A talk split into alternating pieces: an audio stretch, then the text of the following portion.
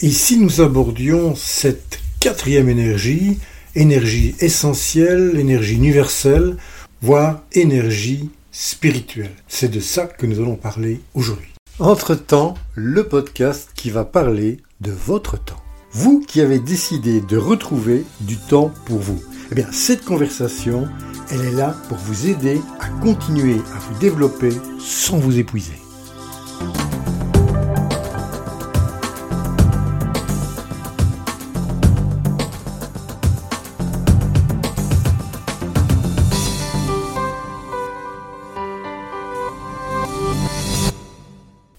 Bonjour, bonjour à ceux qui m'écoutaient. C'est Jean-Claude Blémont derrière leur micro et je suis très heureux de vous parler aujourd'hui d'un sujet qui n'est pas abordé très souvent, surtout, surtout quand on parle de comment retrouver du temps pour soi.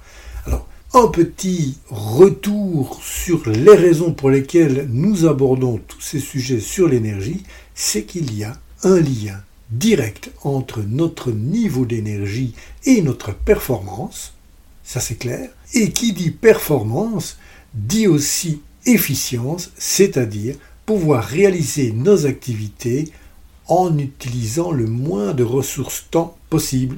Voilà. Au début de notre conversation, je vous ai parlé de trois énergies plus une.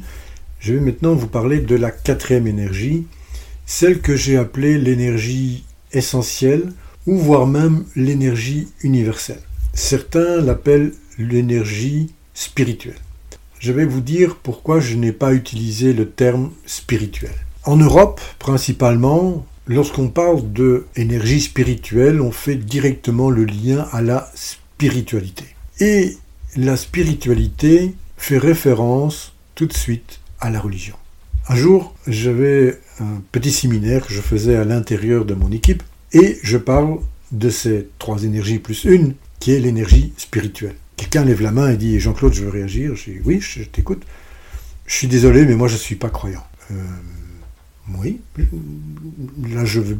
Oui, je suis un peu perdu, je, suis un peu dérouté, et je lui dis mais quel est le rapport? Bah, La spiritualité, c'est la religion. Donc voilà une des raisons pour laquelle je, je n'ai pas utilisé le terme énergie spirituelle du moins avec des personnes qui n'ont pas déjà fait le chemin leur permettant de comprendre quelle est la, puissance de, l'univers. Et ça, c'est un autre, un autre sujet. Je me suis penché également sur la question de pourquoi parfois il y avait tant de réactions lorsqu'on parlait de spiritualité et notamment d'énergie spirituelle et qu'on associait cela à la religion.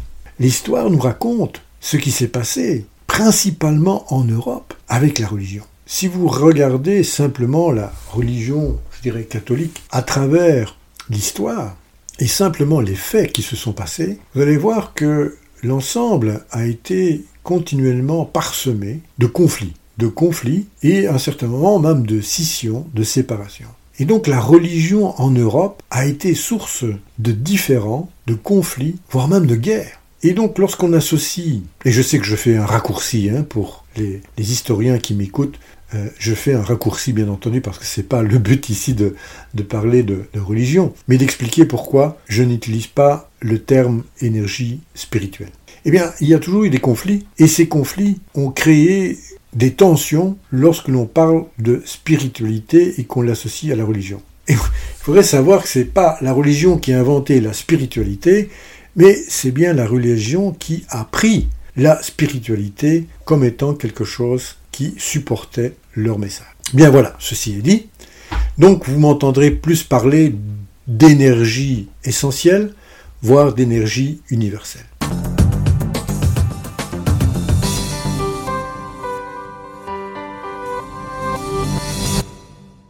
David Viscott a dit ceci, et je vous le dépose simplement, voilà, sur la table, vous en faites ce que vous voulez, je vous le livre simplement comme ceci. Le but de vivre est de découvrir votre don. Le travail de la vie est de le développer. Le sens de la vie est d'offrir votre don. Je vous disais au début de notre conversation sur les énergies que vous êtes des êtres d'énergie. Et en fait, cette énergie que j'appelle existentielle nous vient à la fois de l'infiniment petit et de l'infiniment grand. Il y a une similitude lorsque l'on va au niveau de la cellule, des atomes et même des particules plus élémentaires, que lorsque nous nous tournons vers l'univers, je dirais, physique, que nous voyons, les planètes, les étoiles, les galaxies. Mais il y a également une autre physique, et sans doute vous en avez déjà entendu parler, qui est la physique quantique, qui a surtout analysé l'infiniment petit, et je dirais presque son pendant pour le plus grand, pour le grand qui est l'astrophysique, c'est réellement l'analyse de ce qui se passe lorsque vous pointez votre tête vers le ciel et que vous regardez vers l'infini.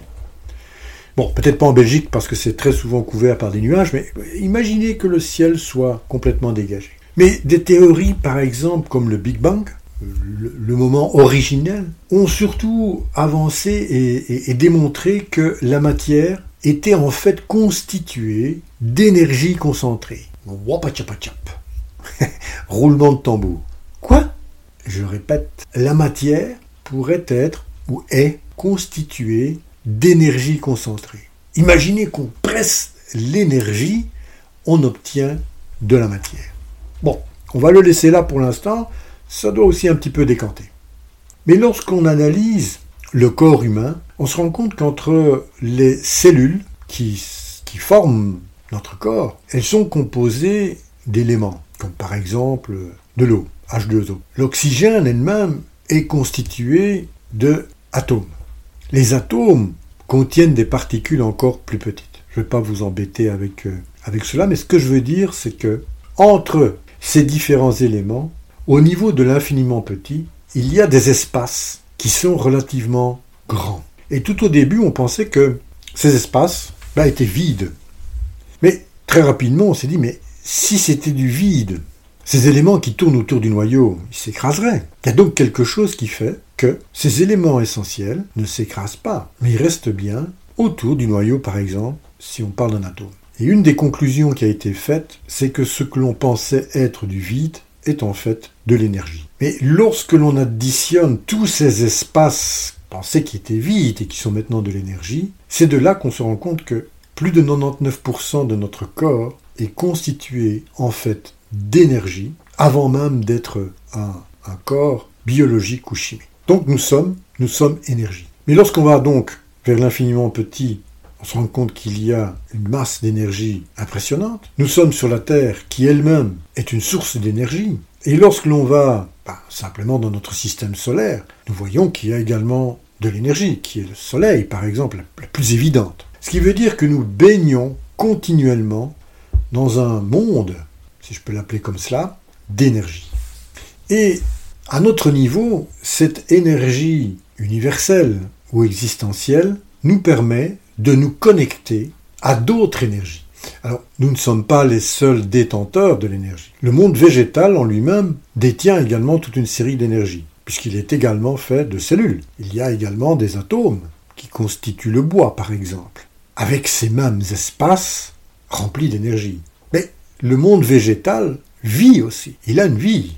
Il a des cycles, nous le verrons par la suite. Eh bien, cette énergie universelle permet de se connecter un certain moment à d'autres énergies qui émanent, par exemple, comme je viens de le dire, des éléments qui constituent la forêt, c'est-à-dire les arbres, les plantes. Et vous voyez où je veux en venir. Vous vous souvenez cette fameuse promenade en forêt que je vous ai recommandée parce qu'elle vous permettait, elle vous permettait de renouveler votre énergie physique de reposer votre énergie mentale, d'apaiser votre énergie émotionnelle et d'aiguiser bien entendu cette énergie que vous avez, cette énergie existentielle, cette énergie qui vous permet de vous connecter à quelque chose qui est plus grand que nous. Alors je ne parle pas de la taille de l'arbre, hein.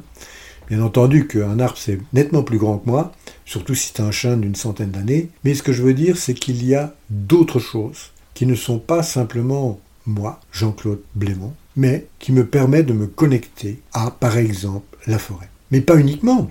Cette énergie me permet également de me connecter à d'autres êtres humains.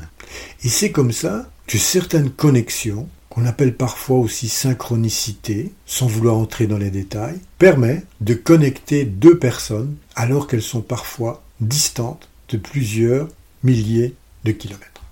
Je vous remercie pour votre présence chaleureuse et votre écoute et je vous donne rendez-vous au prochain épisode dans lequel nous aborderons les cycles. Nous allons commencer à voir les cycles énergétiques et comment ils peuvent nous aider dans la planification de nos activités.